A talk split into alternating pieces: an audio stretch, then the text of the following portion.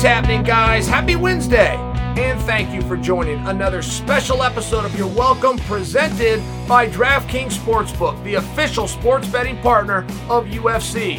Download the DraftKings app today. Use the promo code CHAEL to get in on all the action.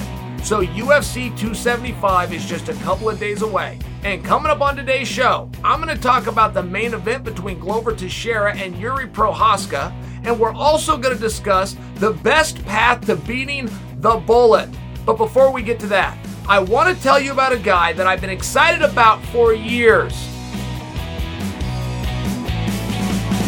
All right, Bo Nickal had his fight.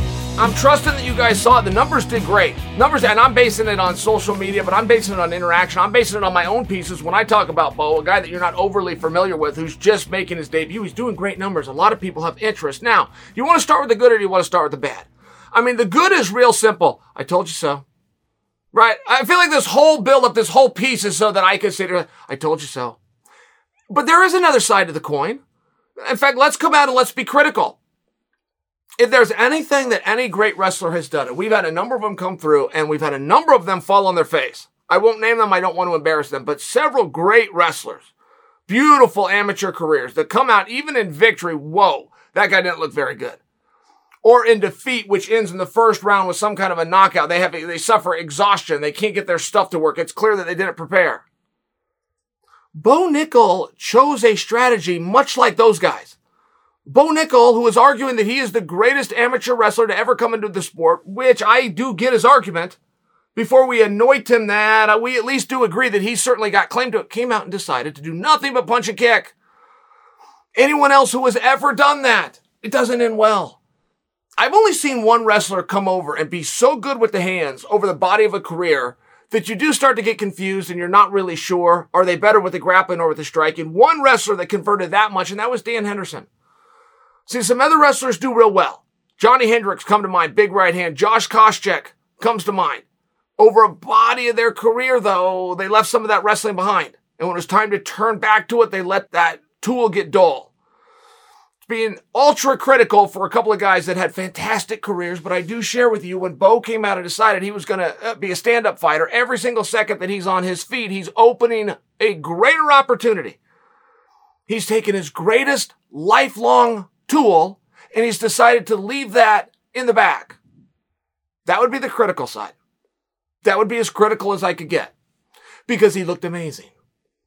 He got hit a grand total of zero times. He got kicked a grand total of zero times. And moreover, the opponent wasn't even throwing punches and kicks at him. The best defense in all of sport, including this one, is a good offense.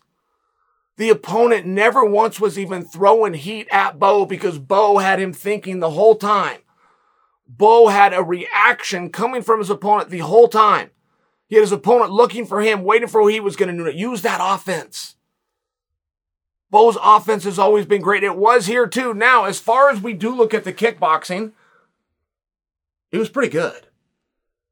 And I don't mean to put that into the category of a professional kickboxer or something along those lines. I'm talking about a wrestler who's come over to the sport that's having his debut as a professional. His third fight overall, it was pretty good. His accuracy was 100%. There was no air balls. He was not wasting time, and his power was natural. Not to mention, he was a southpaw. That I was not ready for. That's a big deal. If you come out as a southpaw, you're now talking about the same stance that he used in wrestling. He just went upright. And as logical and as much sense as that makes, very few wrestlers have the sense that God gave Geese to do that. They go in and they answer the question that their boxing coach on day one asked them Are you right handed or left handed? Then they answer. You, you got to lie. You have to lie when you're asked that question. I am left-handed, so now you can have your wrestling stance. It's a big deal. The fact that Bo came out southpaw is going to be a problem for a whole bunch of guys, and he lands a hook. When he landed the hook, that was a very hard position to generate power. He generated a lot of power, and that's why I say that he's a natural. But just before he landed that, he landed a straight that was full of power. That's probably the one that changed the fight. Before that, he landed an uppercut. I mean, he showed three different tools that all landed at 100%, which all had a natural power, which brought him a glorious and a fast victory. And he never had to turn to his wrestling. Now, I'm curious. I would have liked to him. I would have liked for him to have turned to his wrestling. Because what's he going to do on the ground? The wrestling's only gets the takedown. What do you do then? Can you pass? Can you posture? Can you pound? That's always a problem for another day. That's always something you're going to be left to wonder. Overall, it was a great debut. He was very excited that he won, which I like a guy that's excited. I like a guy that doesn't know going into it. Doesn't know for sure I'm going to win. Doesn't know how this is going to go. He was able to work on some skills. He took a big risk. He wanted to show the world I can do more than just wrestle. He did show the world that. That's the update on Bo Nickal. Undefeated. 3 0 overall. I think we got to officially just call him 1 0. We'll look at his amateur record, or we'll look at his professional record. 1 0. Bo Nickal.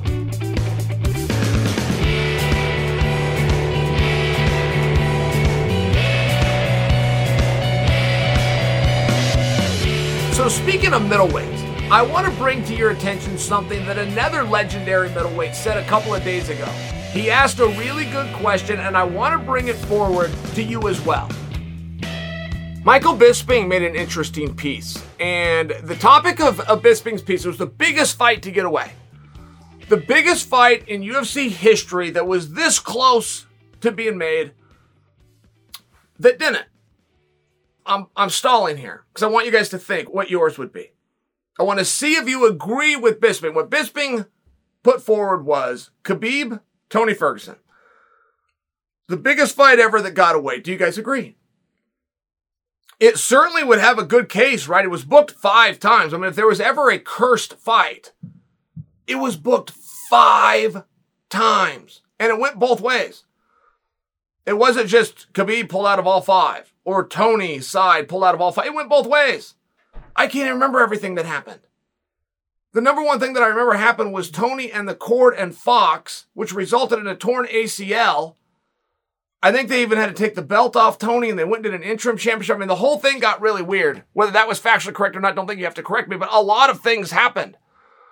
And that's a great one by the count to put forward because there was so many people that were back and forth. I mean, there were people that were dead set that Tony was going to win that fight, and other people absolutely not. Khabib and Khabib was going to maul him. I mean, people were passionate and people were sure.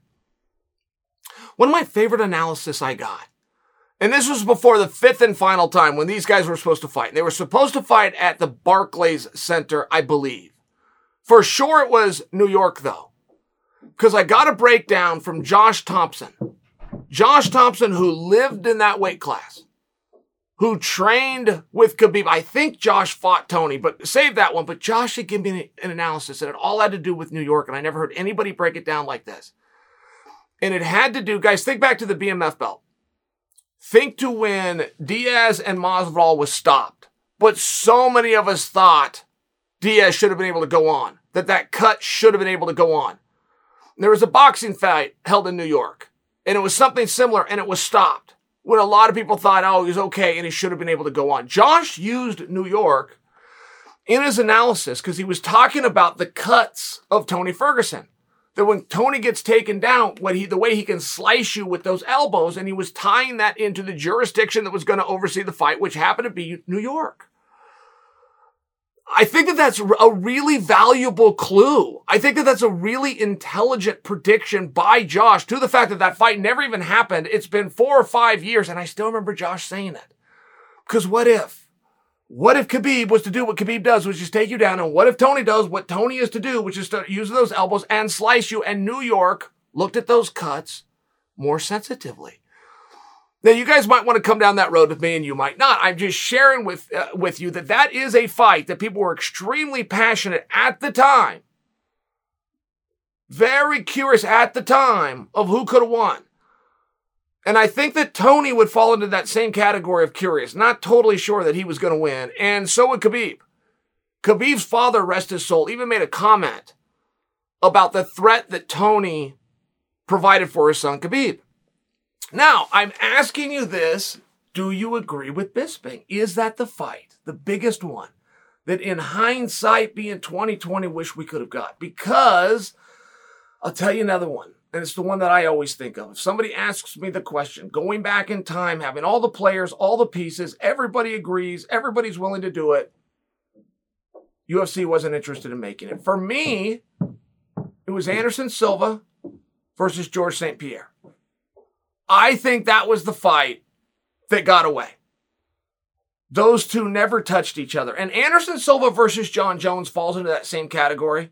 But there was a day that Anderson and Jones were both in town, in town being Las Vegas. And they decided they were going to get a workout together. And they went downstairs into the basement, which was a full workout facility. They got into the ring and they sparred. And Dana went down and watched it. And Lorenzo Fertitta went down and watched it. And both of their coaches, Johns and Anderson, went down and watched it. And nobody ever spoke about that workout again. Nobody. Anderson never gave a clue as to what happened. Jon Jones never gave a clue. Lorenzo didn't. nobody ever spoke. I trust there's a tape out there of what happened. I trust this was even videoed and has been kept quiet. But I only I only bring that one thing to you because as far as the world of curiosity, I think that you guys are going to agree with me. St. Pierre versus Anderson, wow, probably gets a wow factor, right? But Anderson versus Jones probably also gets a wow factor. It's just some of the great decision makers in that process, including the athletes themselves, had some realm or some sense of an idea and were comfortable with what they saw and were able to push it aside. Whereas St. Pierre versus Anderson, I don't know if they've so much as shooken hands. So that's what I would put forward. I love where Bisping's going. If I was to produce a top five for you, I would definitely, I would definitely have that match, Khabib versus Tony. But it does get me thinking. What are the ones that got away? What if you could go back and you had the magic wand to wave over and have made a, a match anywhere throughout time? I want to hear from you. What is your number one match, your dream match that you never got to see?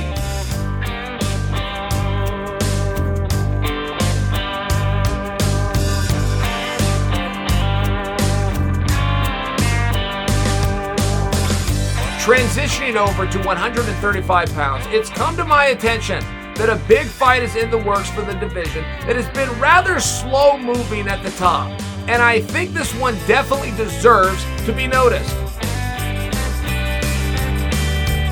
Chito Vera is going to be fighting Dominick Cruz. Now, if there's ever a fight that has been made in recent memory that says, hey, Chael, your opinion is not wanted over here. I, well, right, but there is nothing about, I've never said those two guys' names together.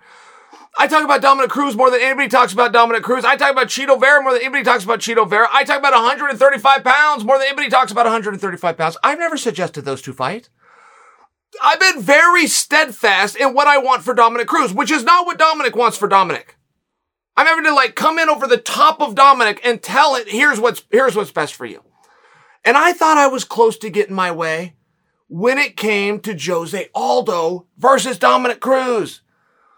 Lots of you guys backed me up on that. Some guy with some art skills even made a poster. They took it back to the uh, WEC days, put some fun on it. This was going to be for nostalgia. This was going to be for the uncrowned championship. This was going to be for the final WEC championship. Like there was a ton of things that made sense there. There were also a lot of fun. Now, before we remiss all the other directions I wanted to go with Chito and Dominick, here we are.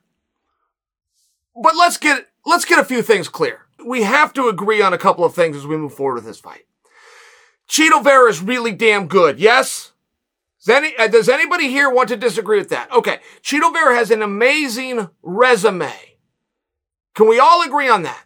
I mean, as the one and only guy to beat Sean O'Malley, can we agree on that? And I said that's resume. His resume will support that. I don't want to go back to the, but there was an injury and he was limping around. I don't want to do that. He beat him. Resume backs it up. Do we agree? Okay.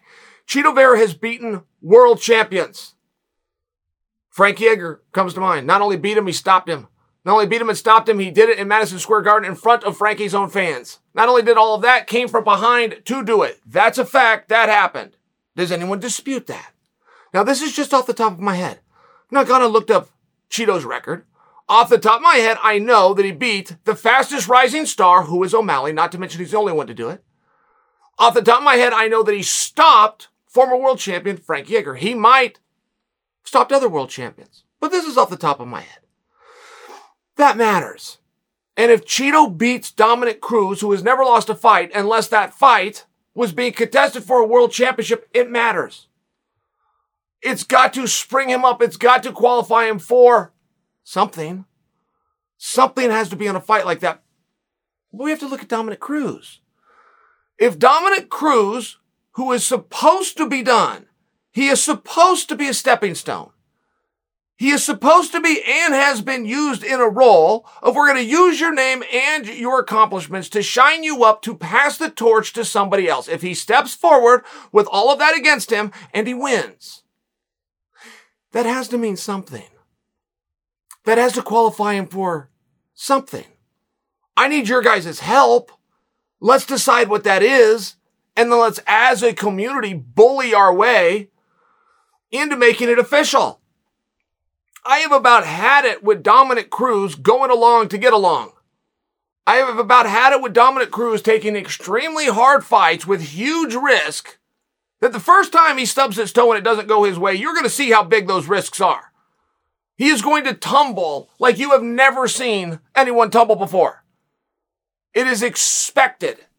It is what everybody is waiting for is for Dominick to stub his toe, but he hasn't done it yet. So if he doesn't do it now against an extremely hard opponent, who's the only guy to beat Sugar Sean, who's got a stoppage win over a former world champion, it's got to mean something.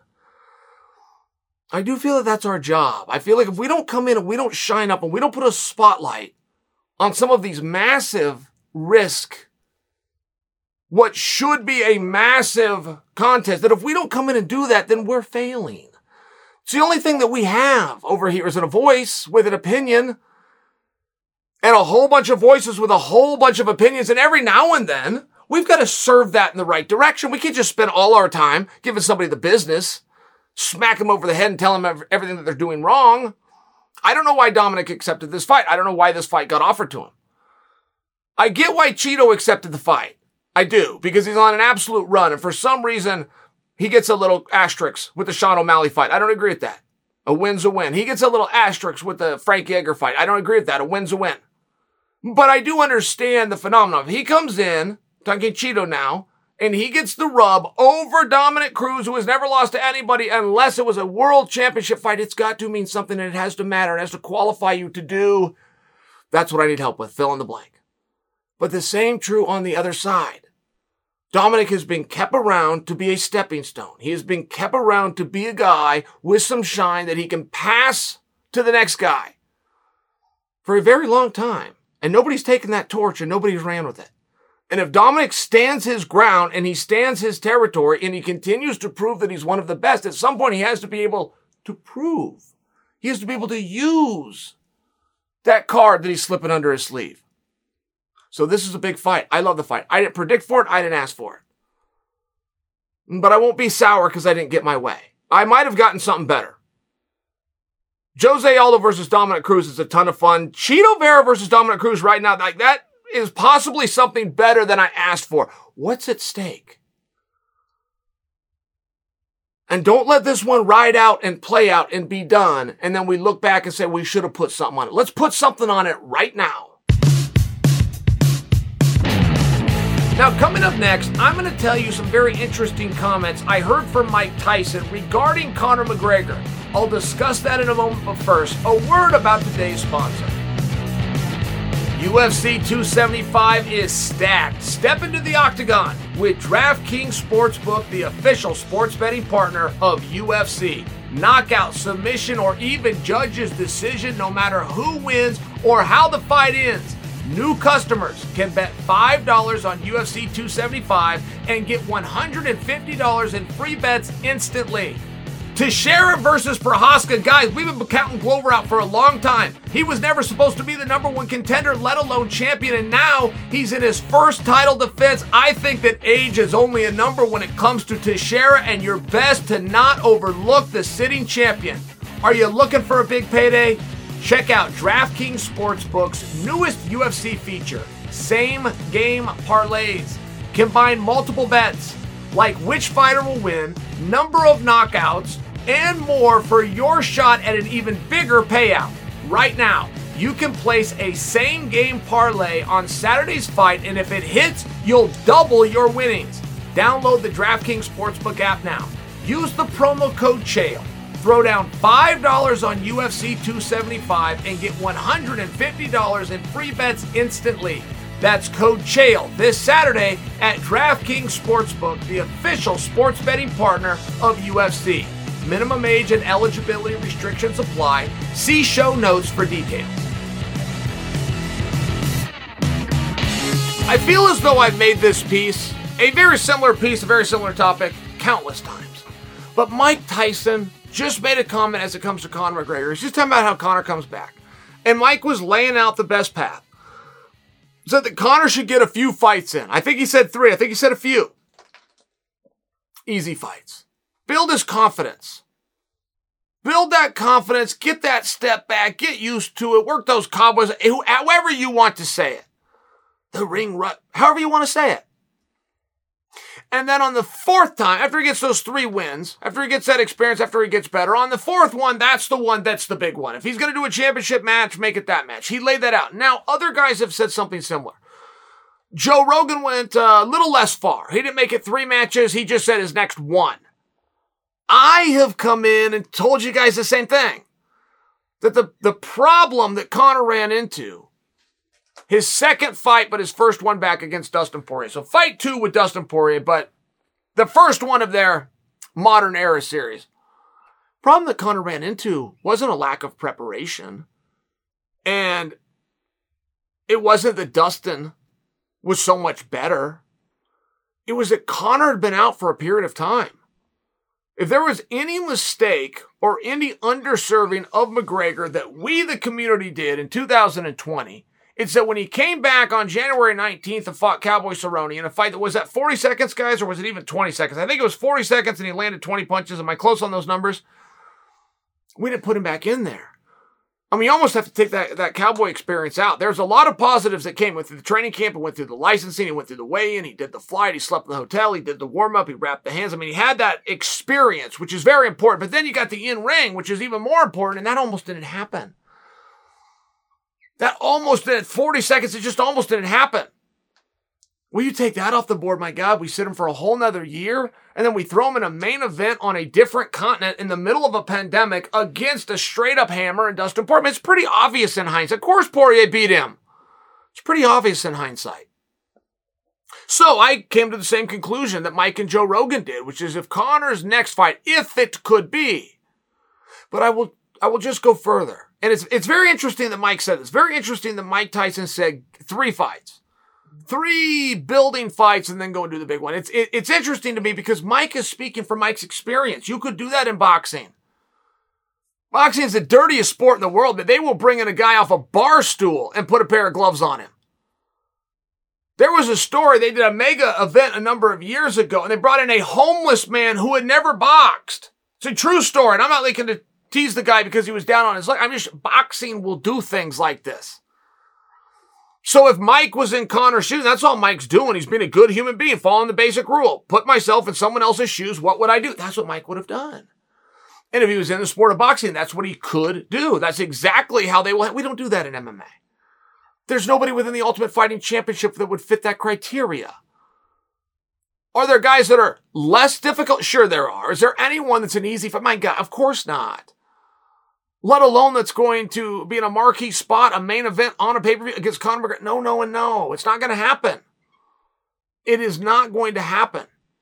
I don't know that you're going to get Conor three more times. And that's a whole nother part to it.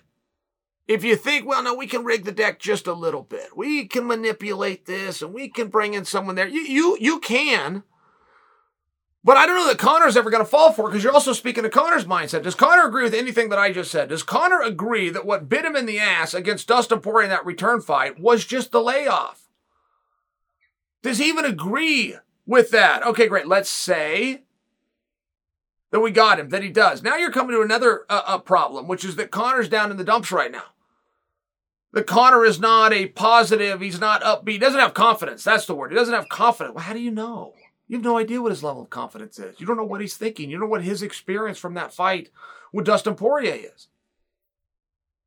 I had a fight one time, and it was the least I performed ever in terms of bringing your skills or bringing bringing competitiveness, or just take it just not having it that night, and you're caught and you're on live TV. It's the no of my whole career. Oh my goodness, blocked it from my memory. Like didn't even happen.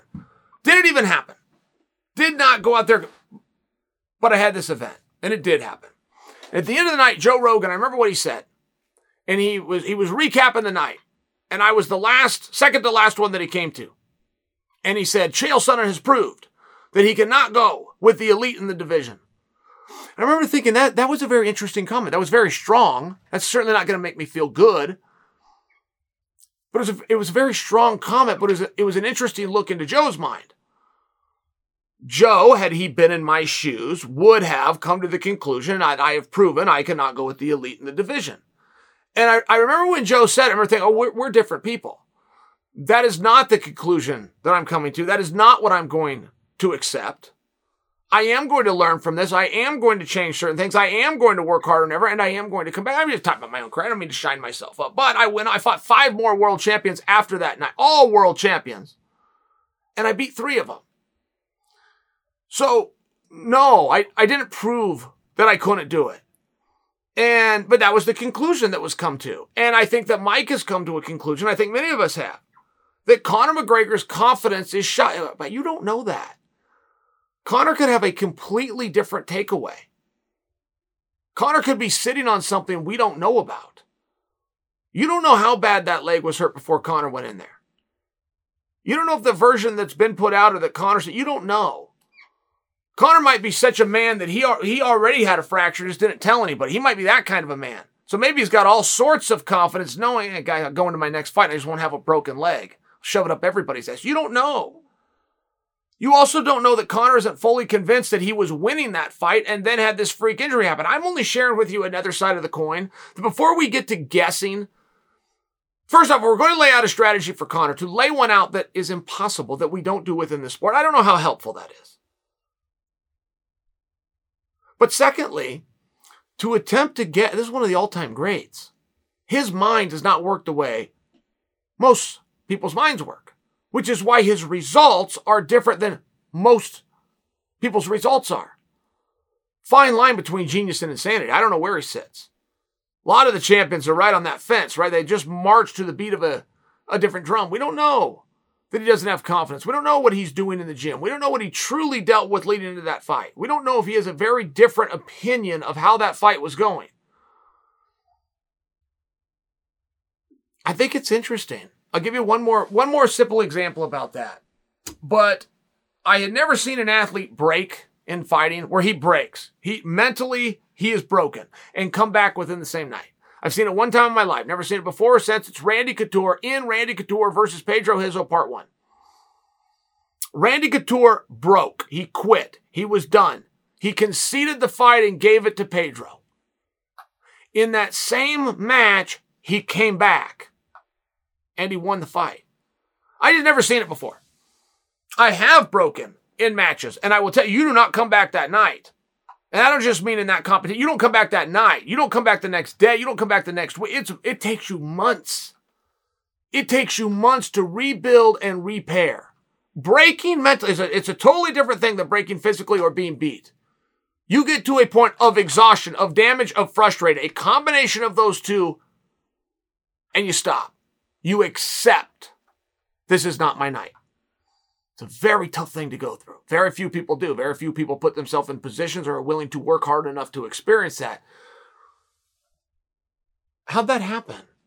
The UFC, after that fight, set up the rematch and gave Pedro Rizzo, at that time, the largest, most financially beautiful contract of anyone in the history of fighting. They thought in the rematch he was going to take out Randy based on what they saw the first time. They thought that Pedro did win the first fight, just lost the decision. Many people did.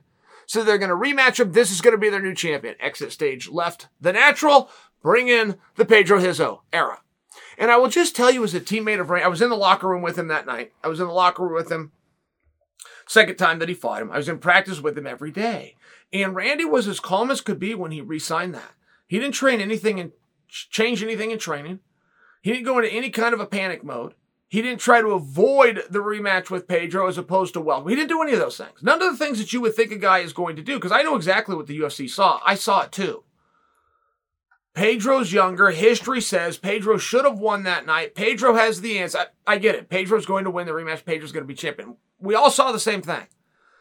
But I heard something that you guys were not exposed to, which is Randy Couture simply saying the reason I ran out of energy in Pedro Part 1 is I screwed up my warm up. Now, Randy never told anybody this. Randy never made any excuses. I guarantee you guys don't know this story. But what Randy had shared with us in private is, man, I screwed up the warm up. I got in there. I thought I was going on at such and such time. First off, I did a 40 minute warm up. I should have should have done 20. But then I didn't go on. Something happened. I cooled back down, so I got back up and I did another 40 minutes. I worked out in the back for 80 minutes. I was tired when we got in there. When I got exhausted in the ring, it wasn't Pedro wore me out. I got worn out in the back before I ever walked out. I'm not going to do that again. That's all he said. It was very simple. And I remember thinking that's ridiculous. And uh, we got to the venue for the second one, and sure enough, he warmed up about 18 minutes. He went out there. He was absolutely full of energy. He never lost a single round, and he didn't even go the distance. He stopped the younger Pedro Rizzo. You guys, you guys have never heard that. A guy changed the performance in the same contest as against the same, doing the same thing. He changed the performance. Beat a guy worse, beat him easier because he changed how much he warmed up. Yes, Randy knew that was what happened. He knew internally. He said it. Aljo would be a, another example for you. You only got to go back four weeks. Aljo was full of confidence going to the Yan fight. He was full of confidence because he knew in the first fight that wasn't him. He knew it wasn't him because he knew he botched the weight cut. He knew to fix that performance against the same guy to just fix the weight cut. Okay, is it an excuse or is it the truth? You won't know till it's after. It turned out it was the complete truth. That was not at all the same Aljo that showed up the first time. So I'm only sharing. You don't know what's going on in Conor's mind. You're electing from an outsider to do what Rogan did to me. Oh, he's done. He can't go with these guys. what are you talking about? Some guys, that's what, some guys, that's a totally different motivation. Some guys are real fighters. Some guys get up. Some guys don't stay down. Some guys find a way when finding a way is hard. And you got other guys that go out there and they find tomato cans and look tough in front of the world as a way of giving themselves some pride. I'm not saying that either guy is wrong. I'm saying this world has different kinds of guys. And I don't think any of you know what type of guy Conor McGregor is.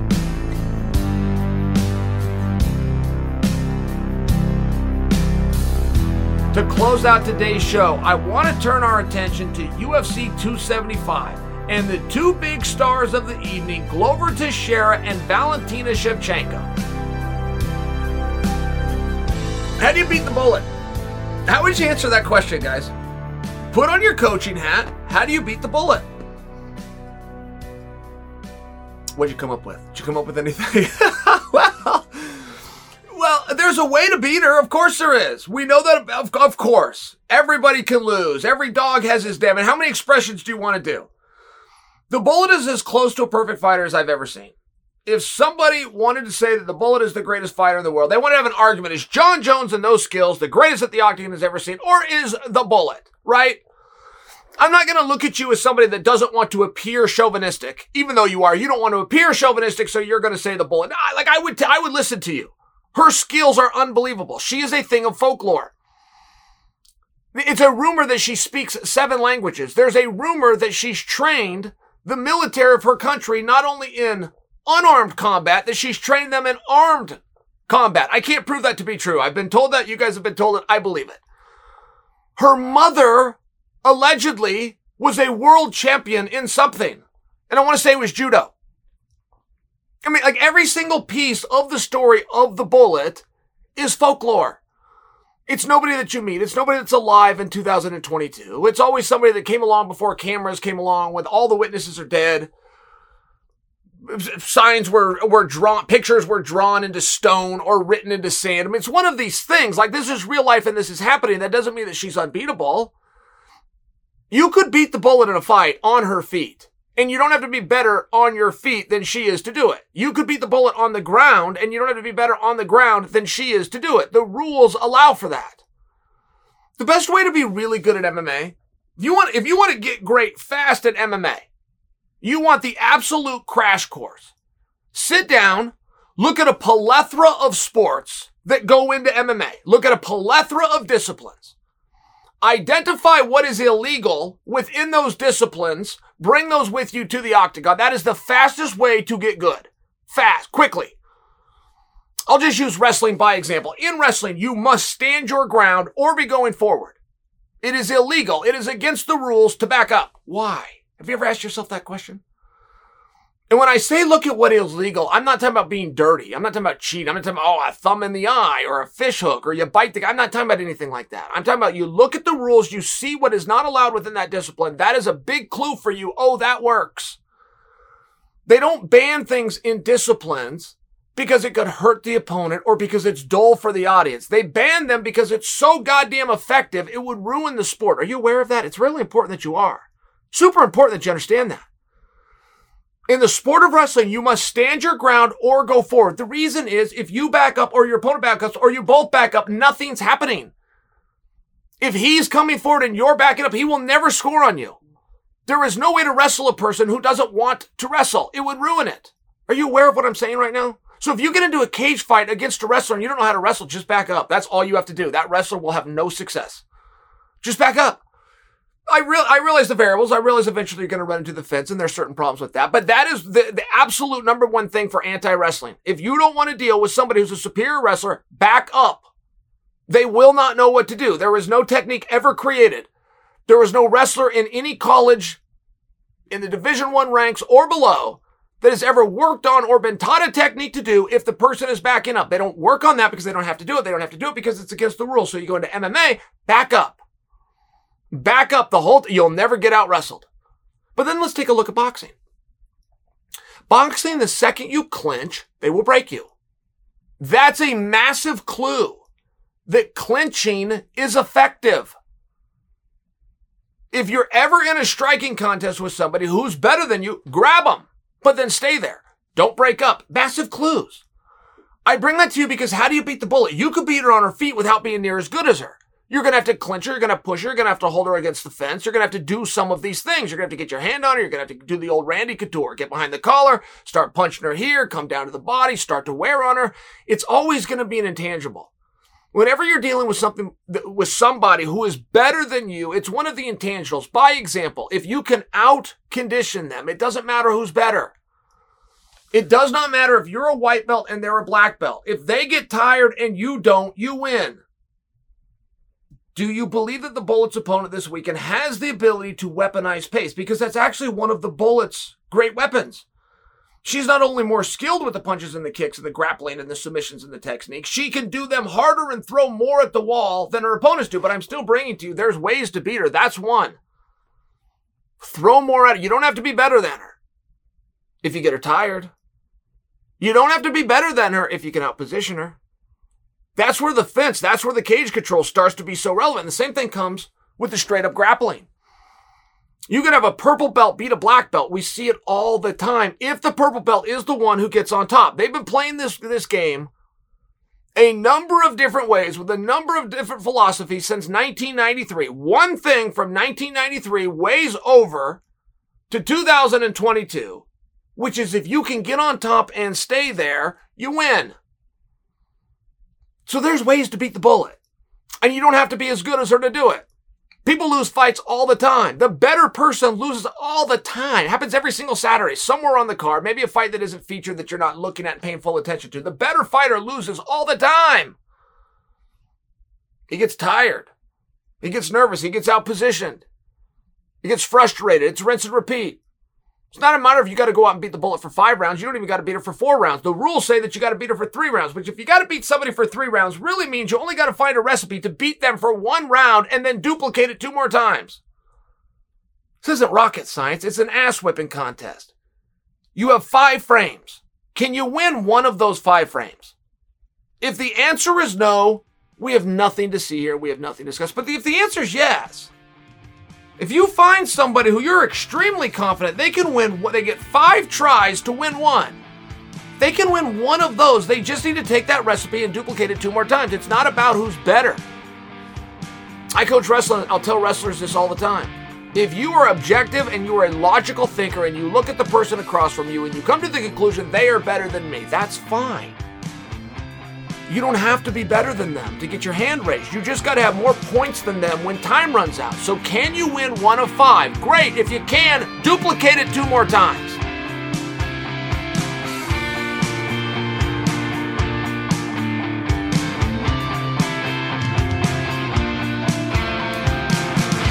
Prochazka versus Teixeira. What do you guys think here? And this is interesting. I was just over at DraftKings. Now, this is what I consider even money. That, of course, is not true.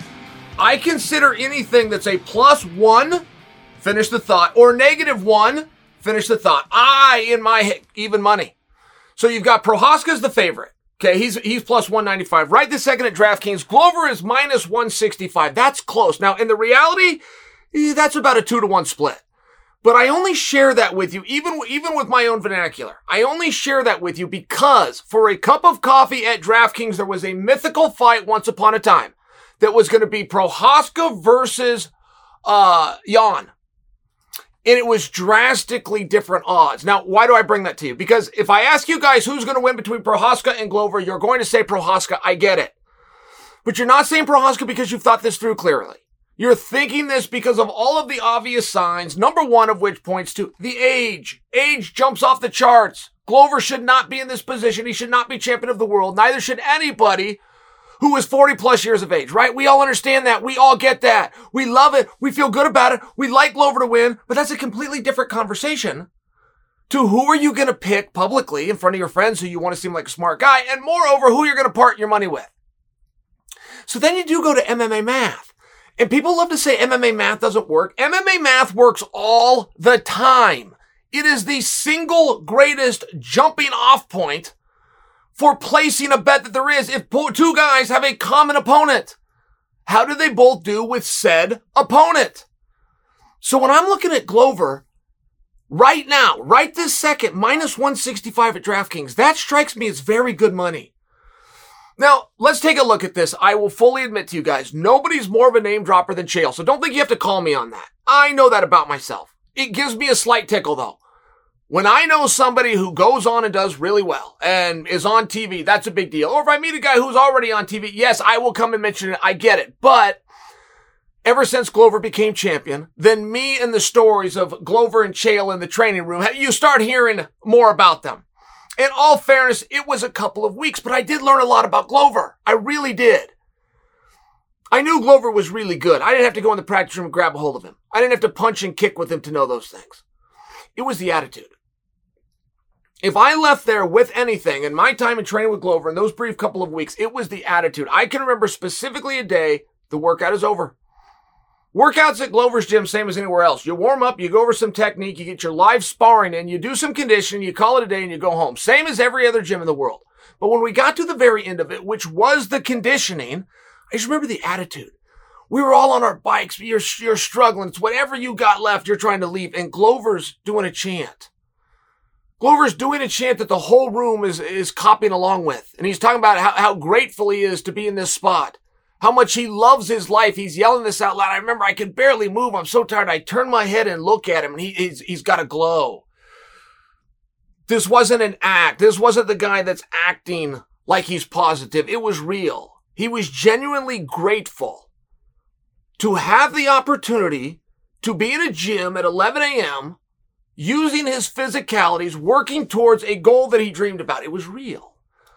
And of anything that I ever left there with, and any time or anything that I ever appreciated with those workouts with Glover, it was that. But it's very relevant. It speaks to the idea. How do you be 40 plus? Why can so few do it? And it's really rare and it's really celebrated. Let's go right at the top of our head. Randy Couture, Brett Favre, that quarterback, the good looking quarterback's got to be in there. I always want to call him Manning, but it's not Brady. He's got to be over 40 by now. How do some guys do it and some guys don't? You'll always hear the audience speak about so and so in his prime. And this is a part of society and a vernacular that we just live with. We live with this idea of in our prime or somebody else in their prime, but not one person is ever fair about that. People love to throw the term out because they know it's going to bounce back and come to themselves. So we're all just happy to get up and walk out of the room at their prime, but we never really dig into what that means. We all act like it's a physical component because we refuse to admit that it's a mental component. When you are in your prime, it is not when your body feels at its best. It's not when the DNA, the magic wand at birth is waved over you, happens to just be at its heights. It is 100% tied to your mental focus and motivation. When you are getting your best results in the game, in the match, on the field, it's when you wanted it the most, when you were the happiest to be there, when you were the most engaged, when it hadn't gotten old, when it didn't become a burden, when something that you wanted to do, you hadn't done so many times and it now became a chore and or a job. That's when you were in your prime. And when you left your prime is when mentally you'd done enough of it. You were over it to some degree. You had those happy moments. You had those times you wanted to be there that turned into I have to be there. It's an absolute mental component. And nobody ever wants to admit that. And I'm not sure why. I don't think that it shows a weakness to like something and be into something and then have done enough of it that you are now interested in going and trying something else. I don't think that it shows a weakness. But society as a whole feels that it does, so they love to talk about somebody's prime. Somebody whips somebody's ass, they don't like the result. Well, so and so wasn't in his prime. How do you know? That would be nothing that you could see. It wouldn't be incumbent on you, the viewer, at all to say that he's slowed down. He's done these different. Why did he slow down?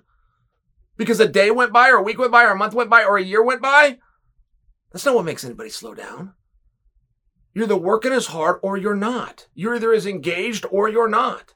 And you could tie all sorts of things to it, to how much sleep do you get? What time do you get to practice? What's your recovery like? What's your nutrition like? All these things are absolutely splitting hairs, but I will admit when you're in a game this close, those tiny little splits of the hairs do matter.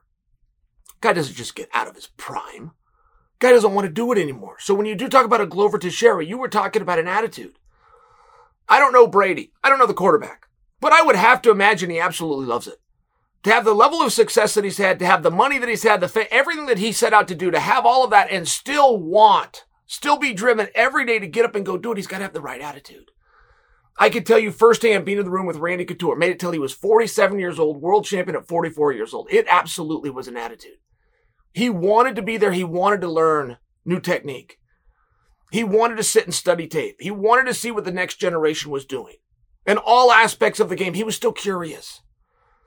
And the guys who remain curious and the guys that want it the most get these really great results. And then it's easier for us who didn't get what we wanted to then blame it on their DNA, blame it on his physicality.